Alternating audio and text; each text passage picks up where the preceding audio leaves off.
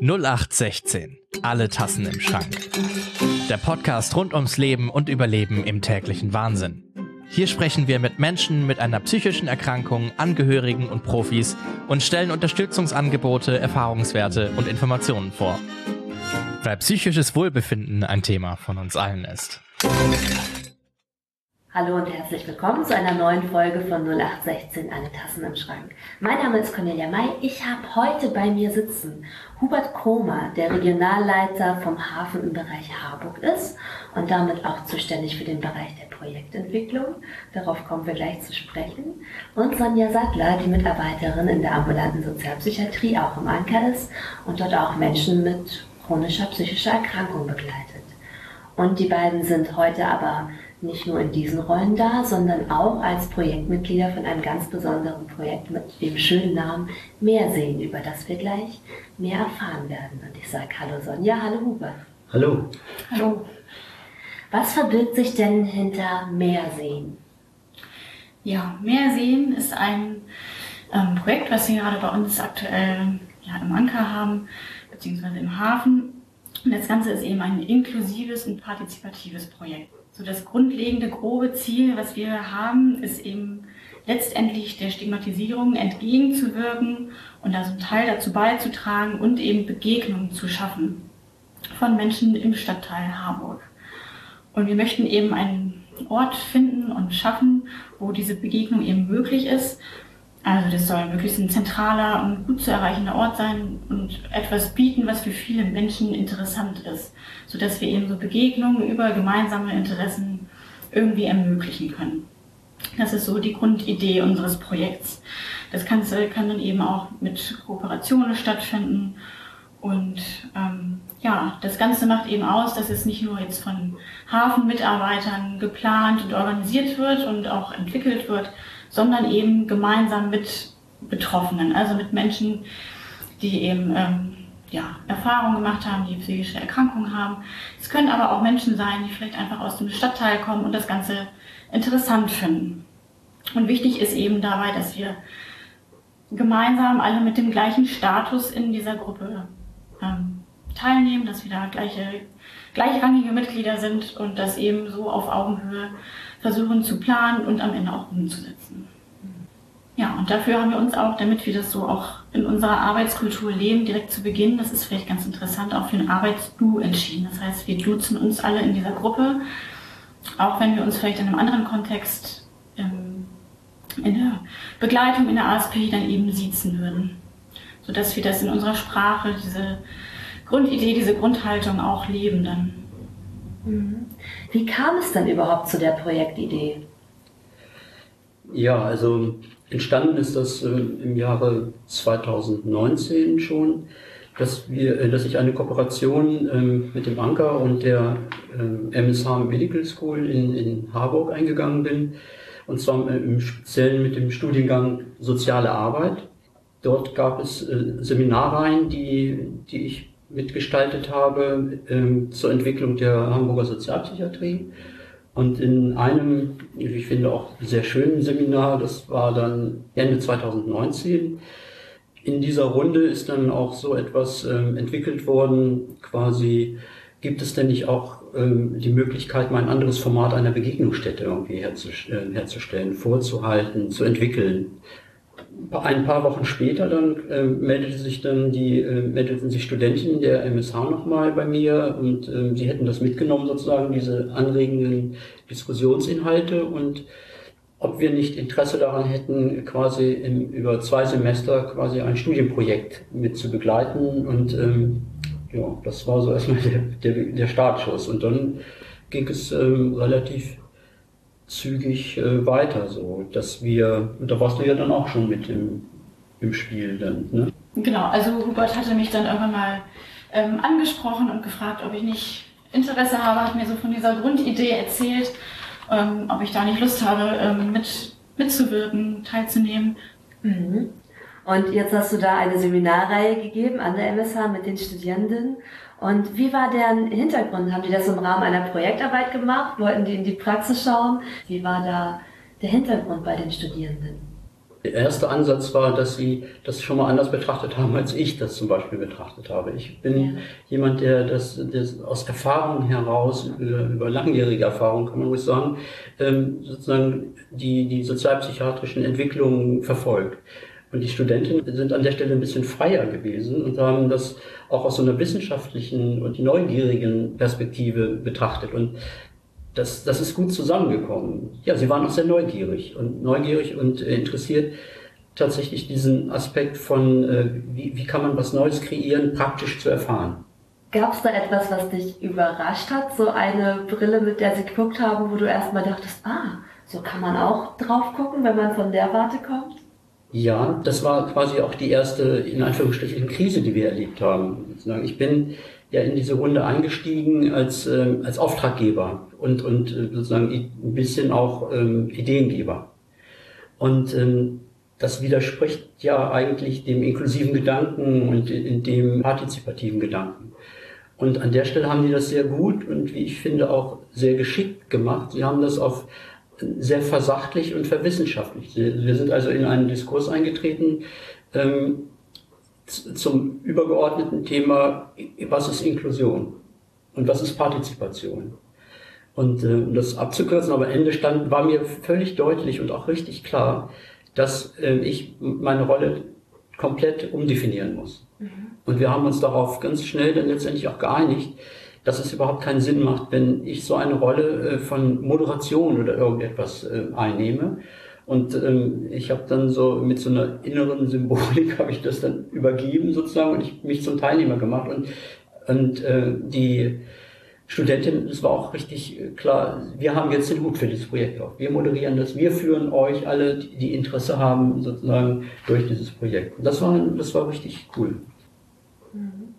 Welche Herausforderungen hast du und hast du, also habt ihr beide, dann am Anfang gesehen?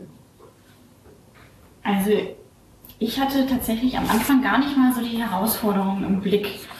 Mhm was die Studentinnen, finde ich, total gut gemacht haben und was es für mich total hilfreich gemacht hat, war, dass so für, für die so diese Vision im Fokus standen. Und die haben diese Vision und dieses, dieses Ziel immer wieder auch in den Fokus gerückt und das hat uns alle ganz gut äh, mitgerissen.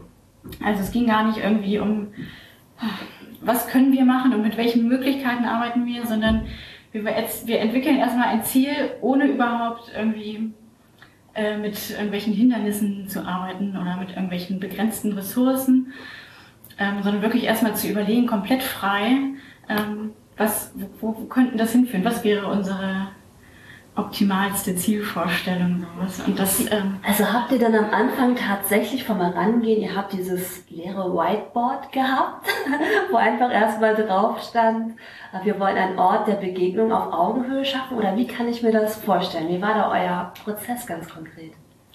Ja, das war tatsächlich erstmal ein recht äh, unbeschriebenes Blatt und wir haben, es gab dann eine ähm, ein so ein Treffen auch, da hatten wir ganz viele so Kärtchen, wo jeder so Ideen, Wünsche und sowas aufgeschrieben hat, wo wir das dann alles auf dem Boden ausgebreitet haben und sich dann da so ein buntes ähm, Feld entwickelt hat und dann wurde überlegt, diskutiert, ergänzt ähm, und immer wieder darauf hingewiesen, nee, nee, wir reden hier nicht über aber und geht doch aber nicht und ähm, was ist wenn, sondern erstmal komplett frei raus. Und das war total hilfreich für mich und hat so ein bisschen ähm, ja, das auf so eine spezielle Art und Weise eingeleitet. Und dadurch hatte ich gar nicht so die großen Herausforderungen im Blick. Ja, ich, mir ist es an einer Stelle aufgefallen, das war so ein kritischer Moment, den wir hatten. Und ähm, zwar war das so, dass, dass, dass wir, ich, ich weiß jetzt nicht mehr genau das Thema, es war jedenfalls, es wurde von einem, Teil, von einem Teilnehmer ein, oder von ein, zwei Teilnehmern eingebracht und gesagt, wie, ähm, wie stehst du denn dazu, Hubert? Bist du, bist du jetzt Vertreter der, der, des Hafens oder so? Ne? Also mein Eindruck ist, Hubert, du, du nimmst deine Rolle gerade sozusagen sehr autoritär wahr. Und ähm, das war dann auch schon ein Moment, wo ich gedacht habe, gut, dass es diesen Gegenwind gibt, dass das so wahrgenommen wird, das ist schon ein Schritt weiter. Das kenne ich aus meinem Alltag nicht so. Ich finde, wir werden noch viel zu selten sozusagen mit, mit, mit kritischen Anmerkungen, mit, mit Gegenwind auch äh, konfrontiert. Und das hat, Das hat mir da an der Stelle gefallen, aber ich, mir ist es einfach auch aufgefallen. Mhm. Und das hat ja auch seine Aussage. Ja. Was, wie kann ich mir das denn vorstellen? Ihr hattet da, als ihr gestartet habt, dieses Meer an Karten, wo ganz bunte Ideen erstmal drauf standen. Was, was stand da so? Was waren die Ideen, die im Raum waren?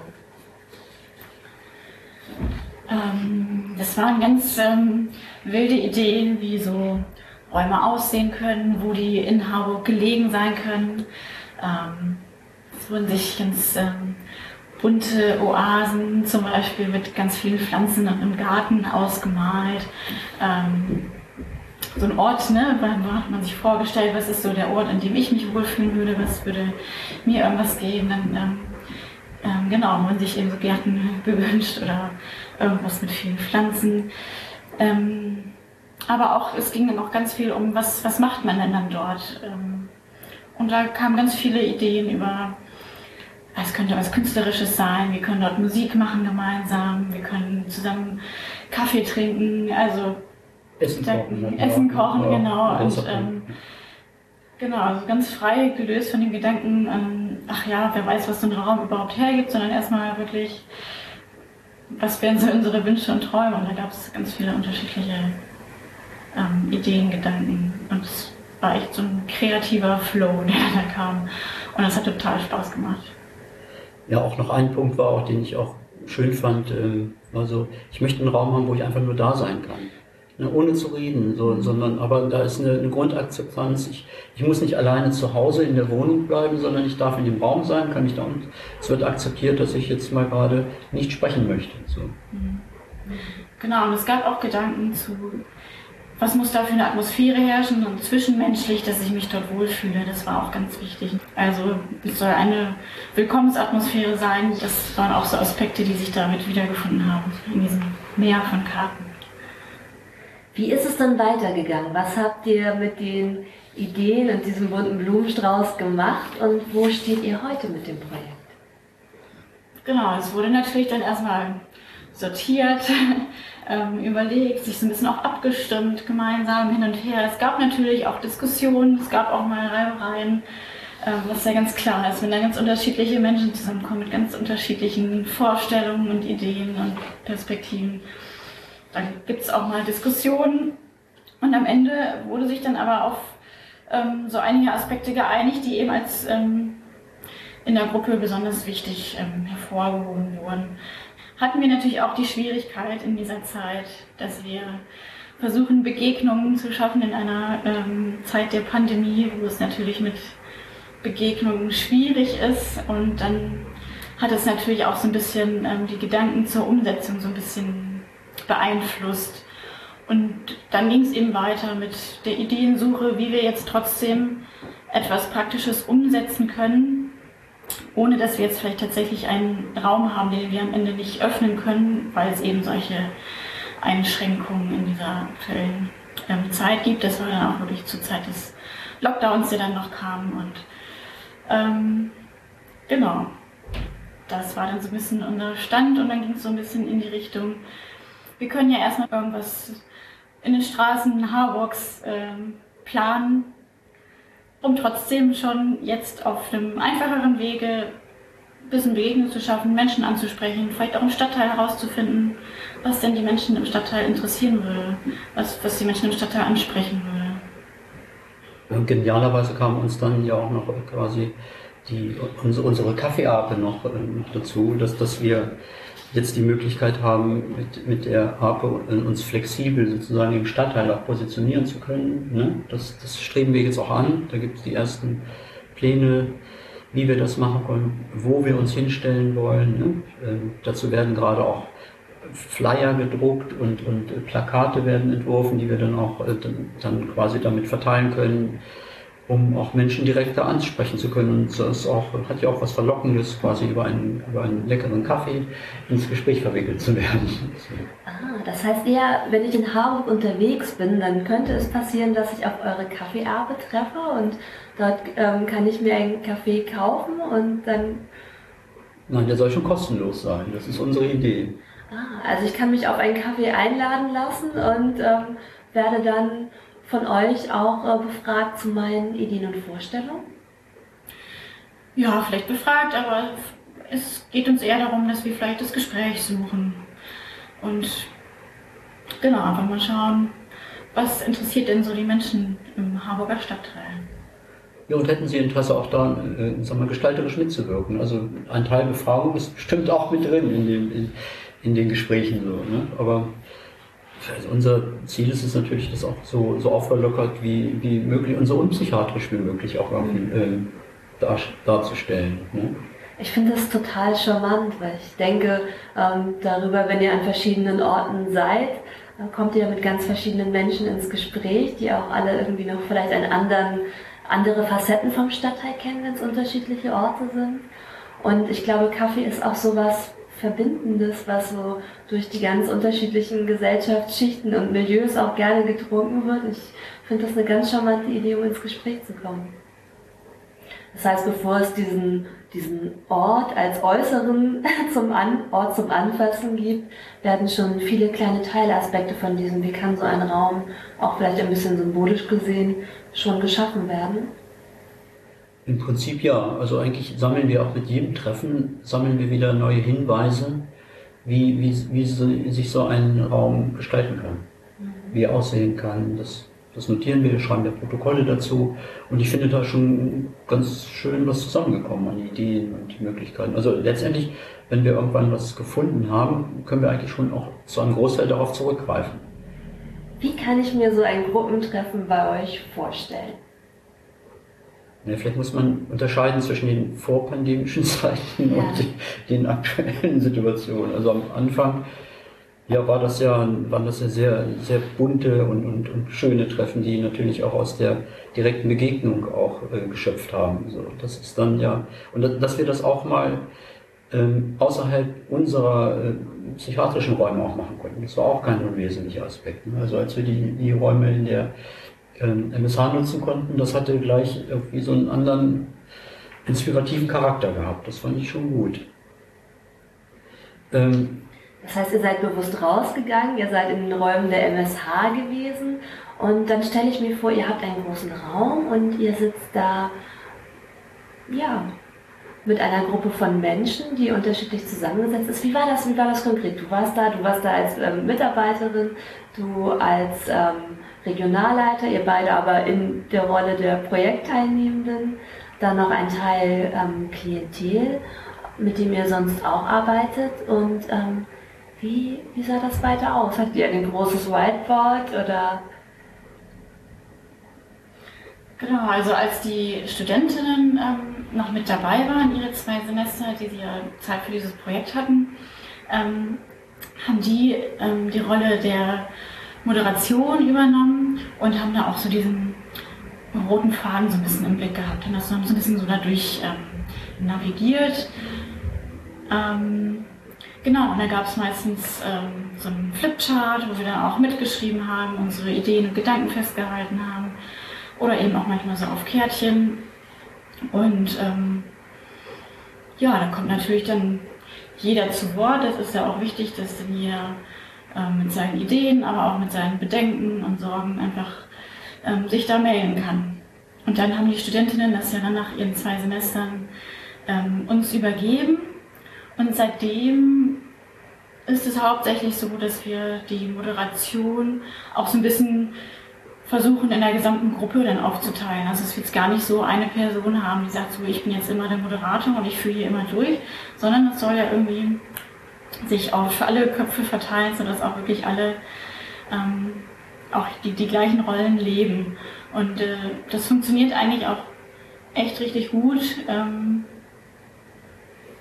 da gab es auch teilweise echt schöne Situationen, wo Personen über sich hinausgewachsen sind. Ähm, fand ich ganz toll ähm, zu beobachten. Hast du da ein Beispiel für? Naja, das war eine Klientin die, oder eine Projektteilnehmerin, die dann eben sagte so, ich möchte gerne nächstes Mal moderieren. Und ähm, kann mir vielleicht eine moderationserfahrenere Person nochmal in der Vorbereitung helfen. Und dann haben wir das ähm, gemacht und dann hat sie sich beim nächsten Treffen total souverän dahingestellt ähm, und hat das da einfach durchgezogen und hat das äh, total gut gemacht, also so wie jeder andere das vielleicht auch gemacht hätte, der da schon mehr Erfahrung mit hat. Und hat dann auch hinterher gesagt, dass sie sich total wohl gefühlt hat und nicht dieses Gefühl hatte, dass sie da irgendwie eine andere Rolle einnimmt, dass sie irgendwie da nicht auf Augenhöhe ist, jetzt sich ähm, ja, einfach genauso gefühlt, ähm, hoffe ich, wie ich, wie ich mich in dieser Gruppe auch fühle und hat das so benannt und das war für mich total toll und hat so ein bisschen das erfüllt, was auch so diese Grundidee dieses Projekts von Inklusion und Partizipation ähm, darstellt. Genau. Wie hast du denn deine Rolle in der Gruppe erlebt? Ich finde das total spannend, dass es diese Effekte gibt und dennoch denke ich mir, das ist so ein schönes Ideal, wo man hinarbeiten kann.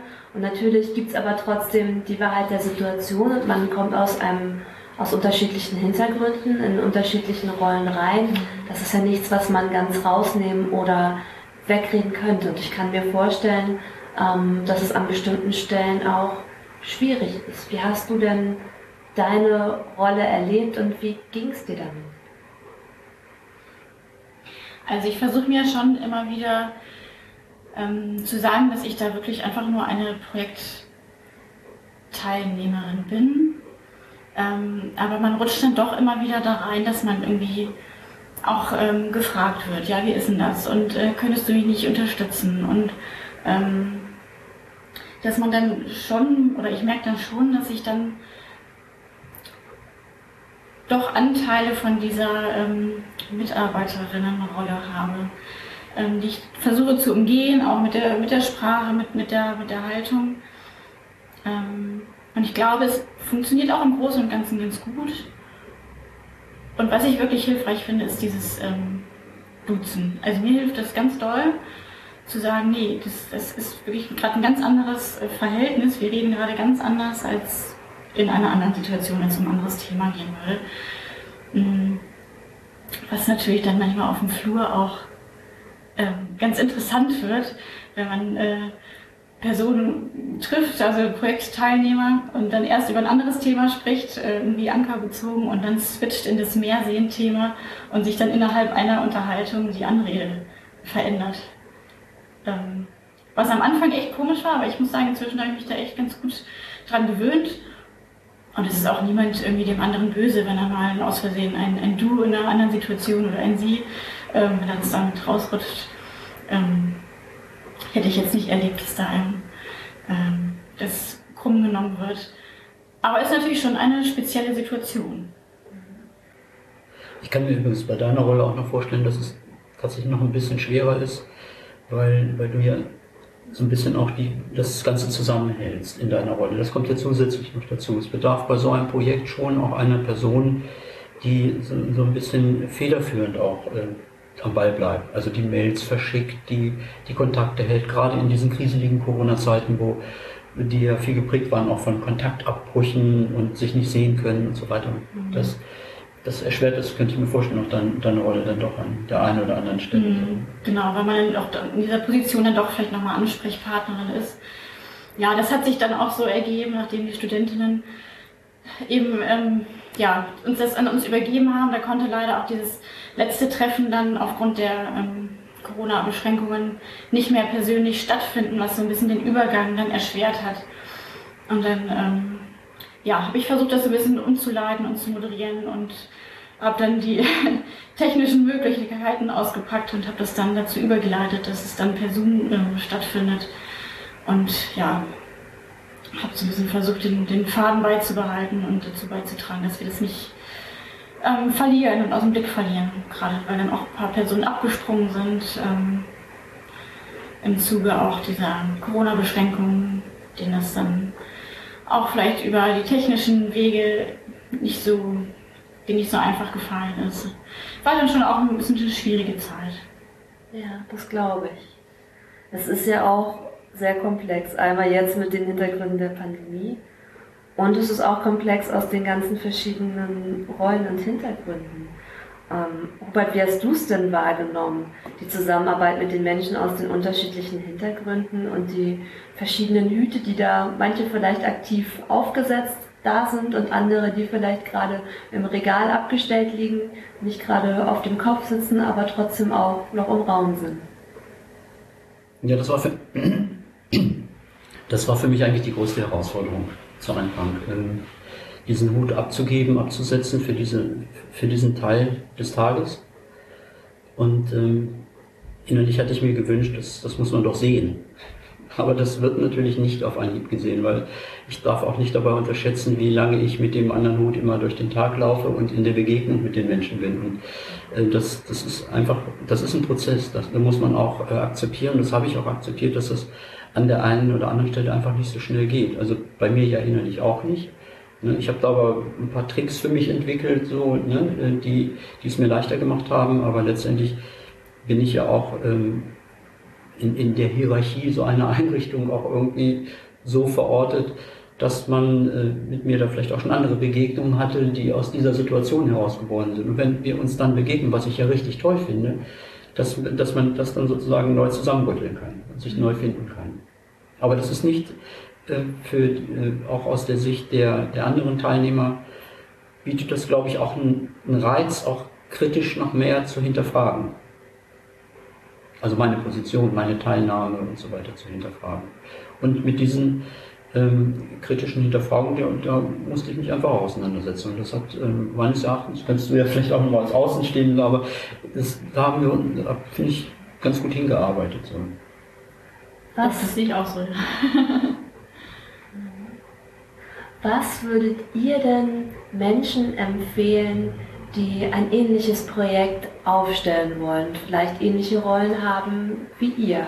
Ich stelle mir gerade vor, da mischt sich einmal ne, Klienten, Klientinnen, Studierende, Bürger, Bürgerinnen, Mitarbeiter, Mitarbeiterinnen, ähm, Chef, Chefin, Hierarchieebenen. Was würdet ihr Menschen raten, die so ein Projekt machen und mit diesen ganzen Rollen jonglieren müssen?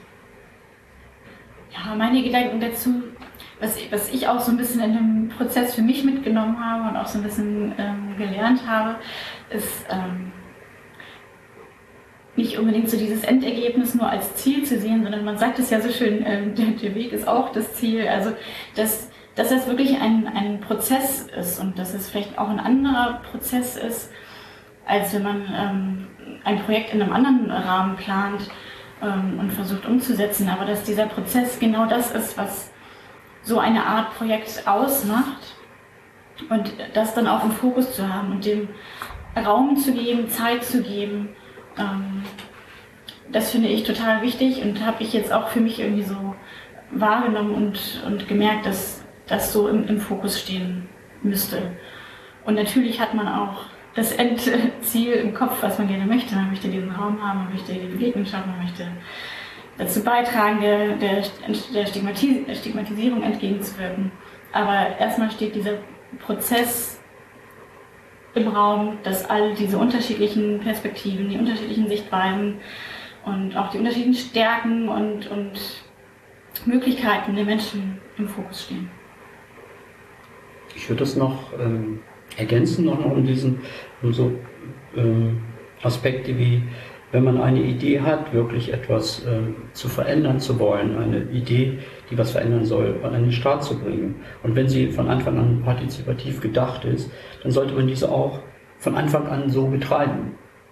Also das äh, haben wir vielleicht, hätten wir noch ein Stückchen eher vielleicht sogar mit, mit anfangen können. So, ne? Das wäre etwas, was ich anderen mit, mit auf den Weg geben würde. Ebenso, dass man sich auch trauen sollte, ähm, Dinge, die, die scheinbar festgelegt sind an, an Gegebenheiten und Umständen, dass man sich ruhig trauen soll, die zu verändern.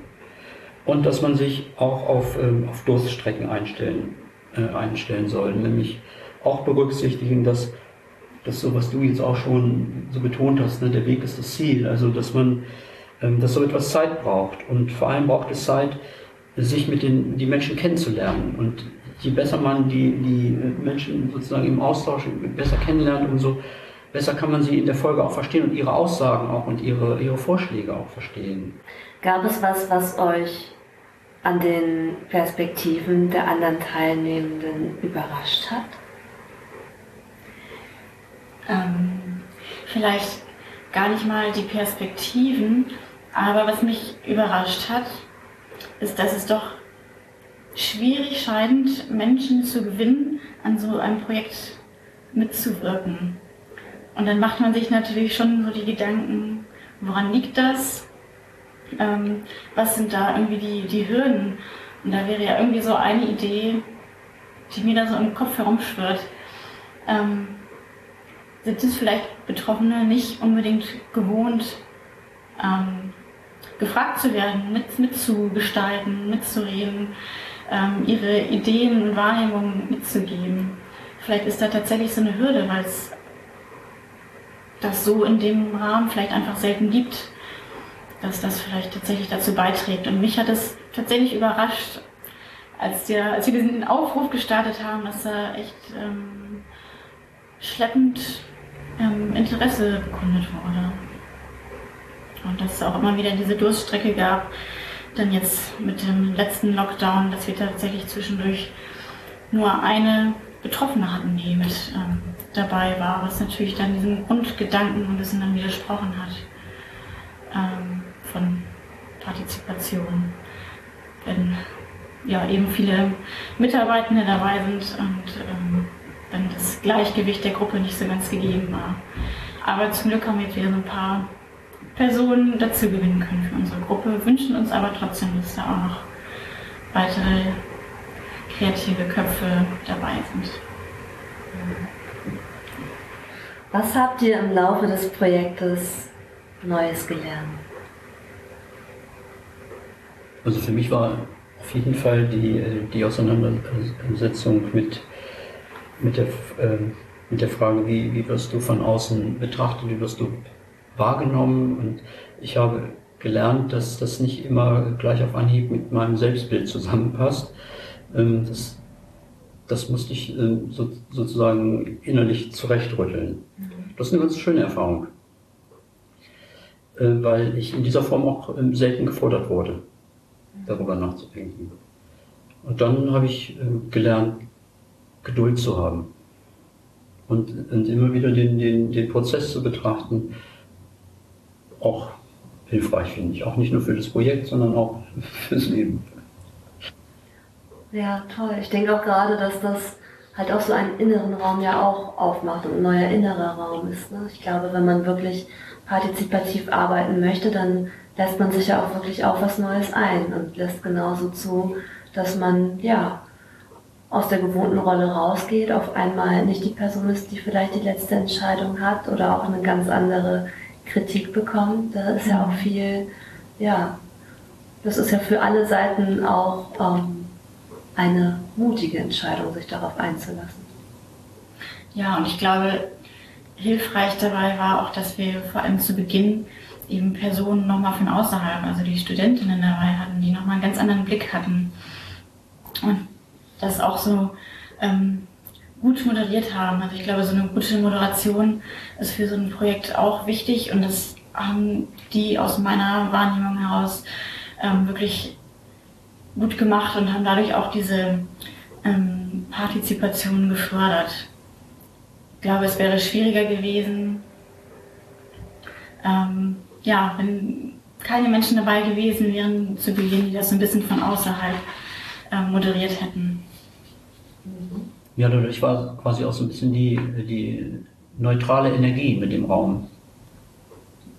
Hm? Ja, genau, genau. Habt ihr noch weitere Tipps für Menschen, die ein ähnliches Projekt aufbauen wollen? Ja. Naja, das vielleicht sich wirklich nochmal vor Augen zu halten. Ähm, erstmal komplett frei und offen an, an die Ideen heranzugehen und an die Visionen und nicht die äh, möglichen Einschränkungen im Blick zu haben. Dass man sich versucht, davon erstmal frei zu machen, um dann so eine Utopie zu entwickeln. Ja, also ich würde auch sagen, wenn man eine Utopie hat, sozusagen nochmal zu gucken, was motiviert mich überhaupt, warum habe ich diese Motiv, warum äh, habe ich dieses, verfolge ich dieses Motiv, warum verfolge ich diese Utopie, was, was steht an Eigenmotivation dahinter und dann, ähm, wenn man das für sich geklärt hat, denke ich, ist es gut, einzusteigen, möglichst schnell die Schere aus dem Kopf zu nehmen dabei. Also ich ähm, versuche einfach diese, dieser Utopie zu folgen. Aber die Selbstklärung finde ich schon nicht unwesentlich am Anfang. Ja, also eine neutrale dritte Energie war irgendwie gut, die Selbstklärung, das Offensein, die Utopie erstmal zuzulassen. Ja, was ja manchmal auch ähm, schwierig ist. Man hat ja häufig irgendwie, ah, man hat ja begrenzte Ressourcen und ach, ähm, müssen wir überhaupt mal gucken, was man für einen Raum findet und ähm, was haben wir überhaupt für Möglichkeiten und das irgendwie wirklich mal beiseite zu lassen, ist manchmal gar nicht so einfach. Was waren die schwierigsten und was waren die goldensten Momente bisher? Also für mich waren die, die schwierigsten Momente im Grunde genommen, hatte das vorhin auch schon benannt, nämlich sozusagen die ersten kritischen Hinterfragungen zu meiner Haltung. Ne? Bin ich also wirklich interessiert an diesem Projekt auch und an diesem Prozess, der damit verbunden ist? Ne? Und was, was ich auch schwierig fand, das war einfach die gesamte Pandemiezeit, weil die hat das ähm, eigentlich ja fast unmöglich gemacht, das so noch zu machen. Weil man muss dabei immer bedenken, äh, wir, wir kriegen uns als, als Profis, wir haben schnell, ich sag mal, medientechnisch aufgerüstet, wir konnten uns mit, mit unseren, wir konnten uns an neuen Methoden technischer Natur irgendwie, wir konnten zusammenkommen, aber das, das ging nicht so schnell für, für die Menschen, mit denen wir, für die Teilnehmer, die waren nicht so schnell und ad hoc so in der Lage dazu. Genau, das ist auch das, ähm, was mir da am ehesten in den ähm, Sinn kommt bei den schwierigen Momenten. Das war halt nicht so vielleicht der Moment, sondern eher der Zeitraum. Ja, auch, also meine Motivation ist, ist äh, nie verschwunden, aber es war trotzdem teilweise dann schwierig, so ein bisschen diese starke Motivation aufrechtzuerhalten, wenn so eine Durststrecke da war, so die, die Teilnehmer abgesprungen sind. Ähm, ja, brauchte das so ein bisschen ähm, Muße, da einfach immer weiterzugehen, das einfach erstmal aufrechtzuerhalten, bis wir jetzt eben wieder dann einen anderen Schwung in die Gruppe reinbekommen haben. Und ähm, für mich war ein goldener Moment, ähm, wie du es nennst, so der, Augenblick, als wir uns zum ersten Mal in, außerhalb der, der Ankerräume getroffen haben, uns persönlich vorgestellt haben, das Arbeitsdu geübt haben und dann diese unglaubliche Energie, die im Raum war, als es darum ging, so ein Brainstorming zu machen und die, die ganze Vielfalt an Ideen und äh, Vorstellungen und so weiter, das alles auch visualisiert dann nachher letztendlich vor uns liegen zu haben. Das war, das war ein richtiger Höhepunkt. Ja, diese Momente haben auf jeden Fall Spaß gebracht. Da gab es so ein, zwei, auch an die ich mich da erinnere, einfach ein ähm, total schöner, offener ähm, Flow irgendwie so war.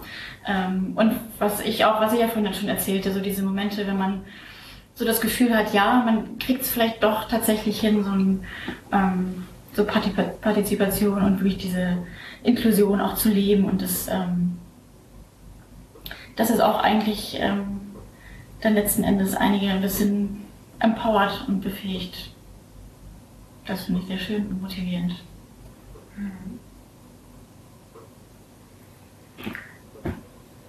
Wenn ihr einen Wunsch an das Hilfesystem richten könntet, was würdet ihr euch wünschen? Also, eigentlich ist mir diese Frage schon ein bisschen zum Ziel gerichtet, nämlich weil es sozusagen impliziert, dass nur das Hilfesystem äh, sozusagen dafür äh, sozusagen für Unterstützung und, und Hilfe leisten kann. So, ne? Also ich könnte jetzt natürlich locker irgendwie so, so in so einen Wünsch dir was Modus irgendwie, ne, wir brauchen personelle Ressourcen, wäre schön, stellt uns Räume zur Verfügung, ähm, gibt uns unter Unterstützungsmittel, stellt Verbindungen zu Kooperationspartnern her, die hilfreich sind im Sinne von Spendern, Geldgebern oder so. Aber das ist eigentlich, das ist nicht alles irgendwie. Ähm, das ist auch nicht ein Wunsch im Grunde genommen. Ich würde ähm, das, das Wesentliche finde ich, dass das, das würde ich mir wünschen, ist, dass das gesamte Hilfesystem, und dazu zähle ich auch Gesellschaft mit ein, dass wir aktiver werden insgesamt und uns beteiligen an, an Antistigmatisierungskampagnen, da mehr zu investieren, dass da auch Geld reinfließt, aber auch ähm, die, so die, die, die Kraft der Menschen. Das ist für mich das A und O. Und natürlich unterstützend auch dazu, so dass das auch äh, wir Profis, aber auch die Angehörigen und die Betroffenen alle auch nicht müde werden, in die Öffentlichkeit zu gehen und, und, und für, für die Anliegen, die, die komplett berechtigten Anliegen auch zu werben. Ja, und was auch da vielleicht ein Teil davon wäre, was ich mir wünschen würde, ist, dass das Hilfesystem nicht so defizitorientiert wäre. Es stehen häufig einfach die Defizite der Menschen im Vordergrund. Die müssen immer wieder ähm, berichtet werden. Es geht immer wieder darum zu erzählen, ähm, was kann vielleicht eine Person nicht, wo hat sie Schwierigkeiten. Ähm, und das reproduziert ja auch so ein, so ein Stigma, auch die Selbststigmata. Und ich würde mir wünschen, dass wir da eher uns auf Stärken fokussieren. Ähm, und äh, ja, auf das, was die Menschen an Fähigkeiten mitbringen. Ähm, so soll es ja zum Beispiel auch bei uns im Projekt laufen. Jeder soll sich mit seinen Stärken und Fähigkeiten einbringen. Aber ähm, ja, häufig braucht man auch zum Beispiel, um eine Hilfe gewährt zu bekommen, erstmal ähm, Diagnosen und muss ähm, ja, immer von seinen Defiziten berichten. Und ich glaube, das, ähm, ja, das äh, reproduziert Stigmata. Ja. Was lernt ihr gerade, was ihr noch nicht so gut könnt? Egal, ob es jetzt im Projektkontext oder außerhalb ist. Also ich lerne gerade, dass es, ähm, dass es von Bedeutung ist, ähm, dass man seinen, dass man nicht alles nur, selbst wenn man im beruflichen Kontext tätig ist, auch meinetwegen mit so einem Projekt, ähm, dass man diese Brille absetzen sollte und, und sagen, ich muss mir sowas wie so eine Normalitätsbrille aufsetzen, also so einigermaßen Normalität, den, einen Blick herzustellen, der ähm, nicht geprägt ist durch Bewertung, durch ähm, Begutachtung von irgendwas und auch der nicht basiert auf irgendwelchen Vorinformationen, die man schon hat, sondern dahin geht, äh, ich sag mal sowas wie Go with the Flow.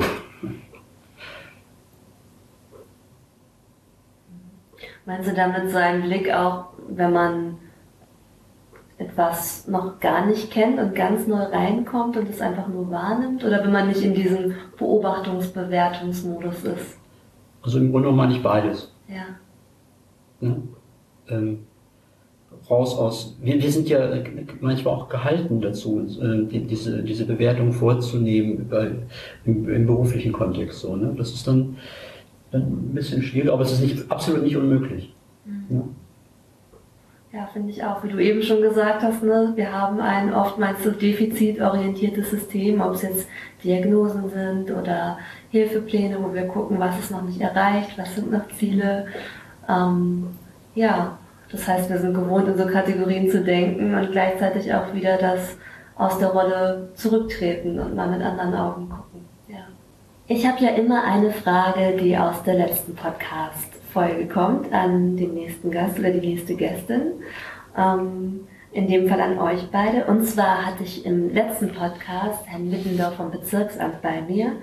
Und seine Frage an euch beide ist, was wäre die Bildschlagzeile im Mai 2023 bezogen auf unseren Bereich? Der Militärhaushalt wechselt ab sofort in den Haushalt Soziales.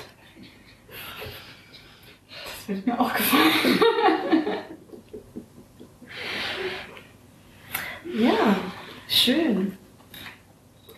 Jetzt haben wir natürlich in dieser Folge eine Besonderheit, denn ihr wisst schon, wer der nächste Gast und die nächste Gästin sein werden. Wir haben nämlich noch ein Part 2 von Meersehen. Ich habe nächstes Mal im Podcast hier zu Gast Harald und Betty, die auch Projektmitglieder in eurer Gruppe sind und nochmal aus ihren Perspektiven zu dem Projekt erzählen. Habt ihr denn eine Frage, die ihr an die beiden weitergeben wollt? Also um mal wieder in einem positiven Fokus zu bleiben, wäre meine Frage, ähm, welche positiven Erfahrungen mit Entstigmatisierung gemacht wurden oder im Hinblick auf Entstigmatisierung? Schöne Frage. Ja, dann sage ich vielen Dank. Ich verlinke euer Projekt ähm, bzw. die Seite vom Anker in den Shownotes. Dort findet ihr die. Dort wird es auch nochmal Hinweise geben, wann und wie und wo ihr die Kaffeeabend treffen könnt. Und ähm, wie kann man denn am besten mit euch in Kontakt treten, wenn man sich für das Projekt interessiert, vielleicht sogar mitmachen möchte oder eine Kooperationsidee hat? Ja, wir freuen uns natürlich über alle Personen, die sich bei uns melden, egal ähm, worum es geht, wenn es einfach nur Fragen sind oder ähm, ja, irgendwelche Menschen, die gerne ähm, mitwirken wollen, Ideen haben.